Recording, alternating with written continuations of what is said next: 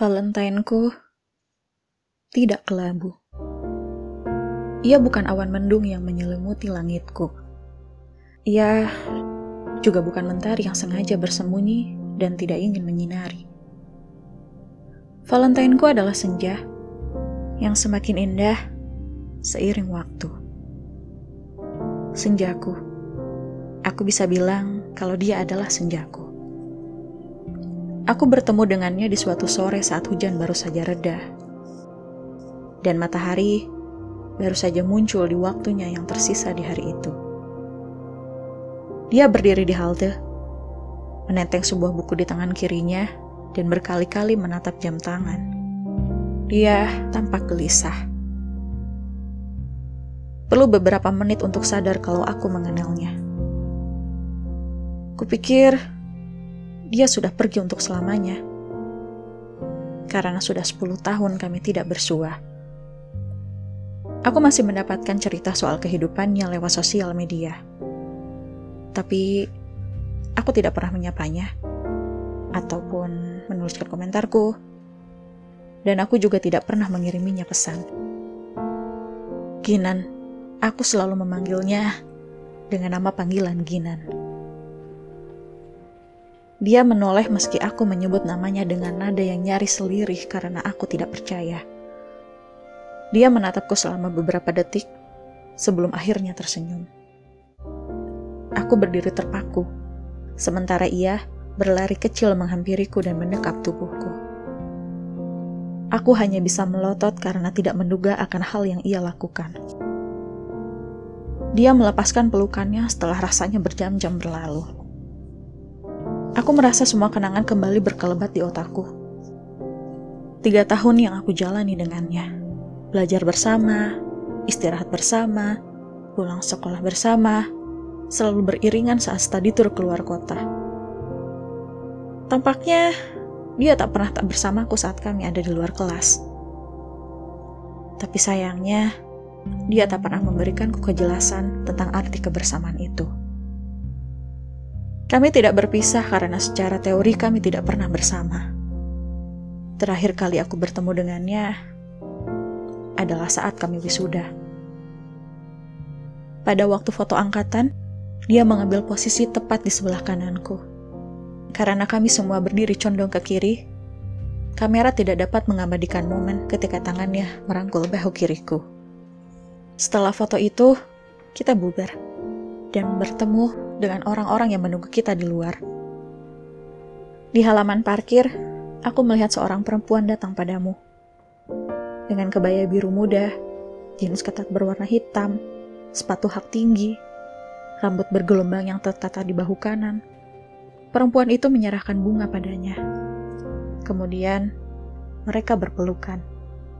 Ternyata, dia adalah kekasihnya yang tinggal di luar kota. Sepuluh tahun tidak bertemu, dan kini ujung sepatunya hanya sejengkal dari ujung sepatuku. Dia bertanya apa kabarku. Kemudian kami berbagi kisah, selama satu dekade kami berpisah. Kami makan malam di restoran cepat saji yang buka 24 jam. Dia begitu bersemangat menceritakan kuliahnya di luar kotaku Aku bercerita padanya tentang banyak hal yang kupikirkan, sehingga akhirnya aku memutuskan untuk tinggal sendirian. Dia mengantarku pulang saat waktu menunjukkan pukul 2 pagi. Aku tahu esok adalah akhir pekan, tapi aku tidak terbiasa terjaga hingga matahari terbit. Akhirnya, dia menawarkan diri untuk mengantarku pulang menggunakan sepeda motor tuanya yang dulu kulihat selalu ia gunakan ke sekolah. Dia memboncengku di bawah pekatnya pagi. Aku mendekapnya dari belakang saat ia mengendarai motornya membelah udara dingin kotaku. Aku memintanya untuk pulang saat ia berhenti di depan lobi samping. Tapi ia memaksaku untuk mengizinkannya mampir. Akhirnya aku ajak ia masuk. Berdua, kita menaiki lift hingga lantai ke-19. aku mempersilahkannya masuk ke pintu sebelah kanan yang ada di ujung lorong itu. Aku membuatkannya secangkir cappuccino panas. Aku tidak pernah tahu apa kesukaannya, tapi yang pasti itu adalah kesukaanku. Aku membuka lemari yang ada di dapur dan mengeluarkan beberapa bungkus cemilan, lalu menaruhnya di meja di depan sofa. Kami kembali mengobrol. Meskipun saat itu aku menyalakan televisi dan menonton sebuah acara yang sebenarnya tidak ku mengerti. Pembicaraan kami terus berlanjut hingga akhirnya aku terlelap. Saat pagi datang, aku menemukan diriku bersandar di sofa dengan kepala terkulai di bahunya. Dia tidak bergerak sedikit pun, dan aku tahu dia sudah terjaga bahkan sebelum aku bangun. Aku membuatkannya sarapan sebelum aku menyuruhnya pulang. Dia bersikeras untuk tinggal. Dia bilang masih banyak hal untuk diceritakan. Tapi ku bilang aku harus berkemas karena aku harus pulang ke rumahku. Sabtu pagi itu adalah jadwalku bertemu dengan orang tuaku. Lalu kau seperti tampak mendapatkan sebuah ide. Lalu kau meminjam kamar mandi, dan kau bilang akan mengantarkanku pulang. Rumahku tidak jauh.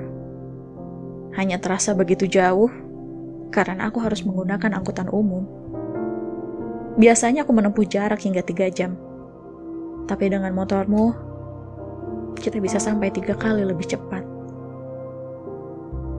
aku turun tepat di depan pagar rumahku. Mengucapkan terima kasih karena telah mengantarku sejauh itu.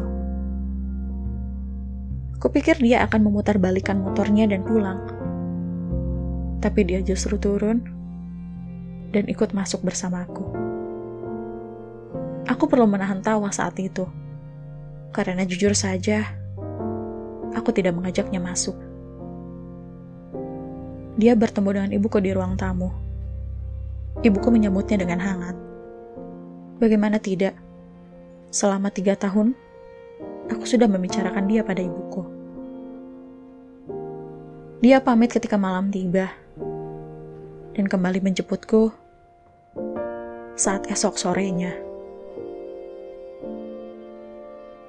Aku bertanya padanya, kenapa ia tampak begitu punya banyak waktu luang. Dia bilang, ia kembali ke kota ini untuk perjalanan dinas. Dan dia akan tinggal setidaknya selama lima bulan ke depan. Kami bertemu setiap Jumat malam, mengobrol hingga dini hari, menonton film hingga tertidur, dan paginya dia pamit pulang setelah aku membuatkan sarapan. Aku heran kenapa dia tidak pernah bosan, karena setiap Sabtu pagi aku selalu memasakkan menu yang sama. Bukannya aku tidak memiliki apa pun di dapurku. Hanya saja, aku belum bisa memasak banyak makanan. Aku pulang ke rumahku pada suatu minggu dalam suatu bulan. Dan setidaknya, dia sudah lima kali datang ke rumahku. Lalu tiba saatnya, dia harus kembali pulang. Aku mengantarkannya ke stasiun. Meskipun saat itu dia menggunakan kereta malam. Di perjalanan, ibuku mengirimkan pesan untuk bertanya padanya apa yang ia maksudkan datang ke rumah setiap bulan. Tapi saat aku mengantarkannya ke peron, aku tidak sampai hati untuk bertanya jika dia punya perasaan yang sama sepertiku, dia pasti akan kembali ke kotaku. Dia menggenggam kedua tanganku, mengatakan terima kasih, dan sampai jumpa lagi. Tepat saat pengumuman terakhir keberangkatan kereta, kau mencium pipiku sebelum pergi. Besoknya, aku tidak pernah mendapatkan kabar apa kau sudah sampai dengan selamat besoknya, besoknya, besoknya, aku bahkan tak pernah mendapatkan kabar darimu. Pesanku tak pernah dia baca. Teleponku juga tidak pernah dia angkat. Dua minggu setelah perpisahan kita di stasiun, aku mendapatkan telepon kalau aku mendapatkan sebuah paket. Aku mampir ke lobi utama untuk mendatangi resepsionis.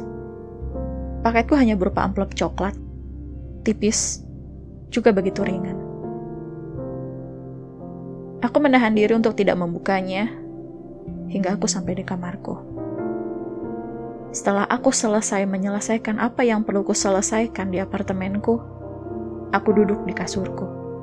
Di samping jendela, menatap malam kotaku. Aku mendapatkan sebuah undangan.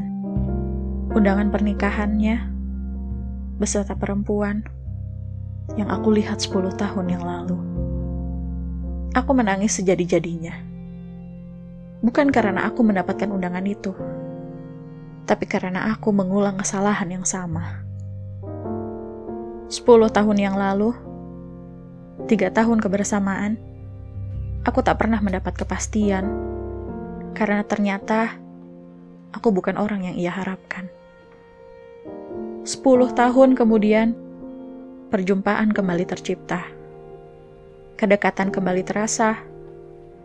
Setiap kejadian kembali menjadi sebuah kenangan.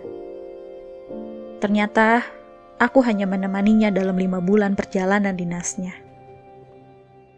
Saat ia kembali, semua keadaan pun kembali. Kita kembali menjadi orang yang berpisah, yang pernah merajut kisah.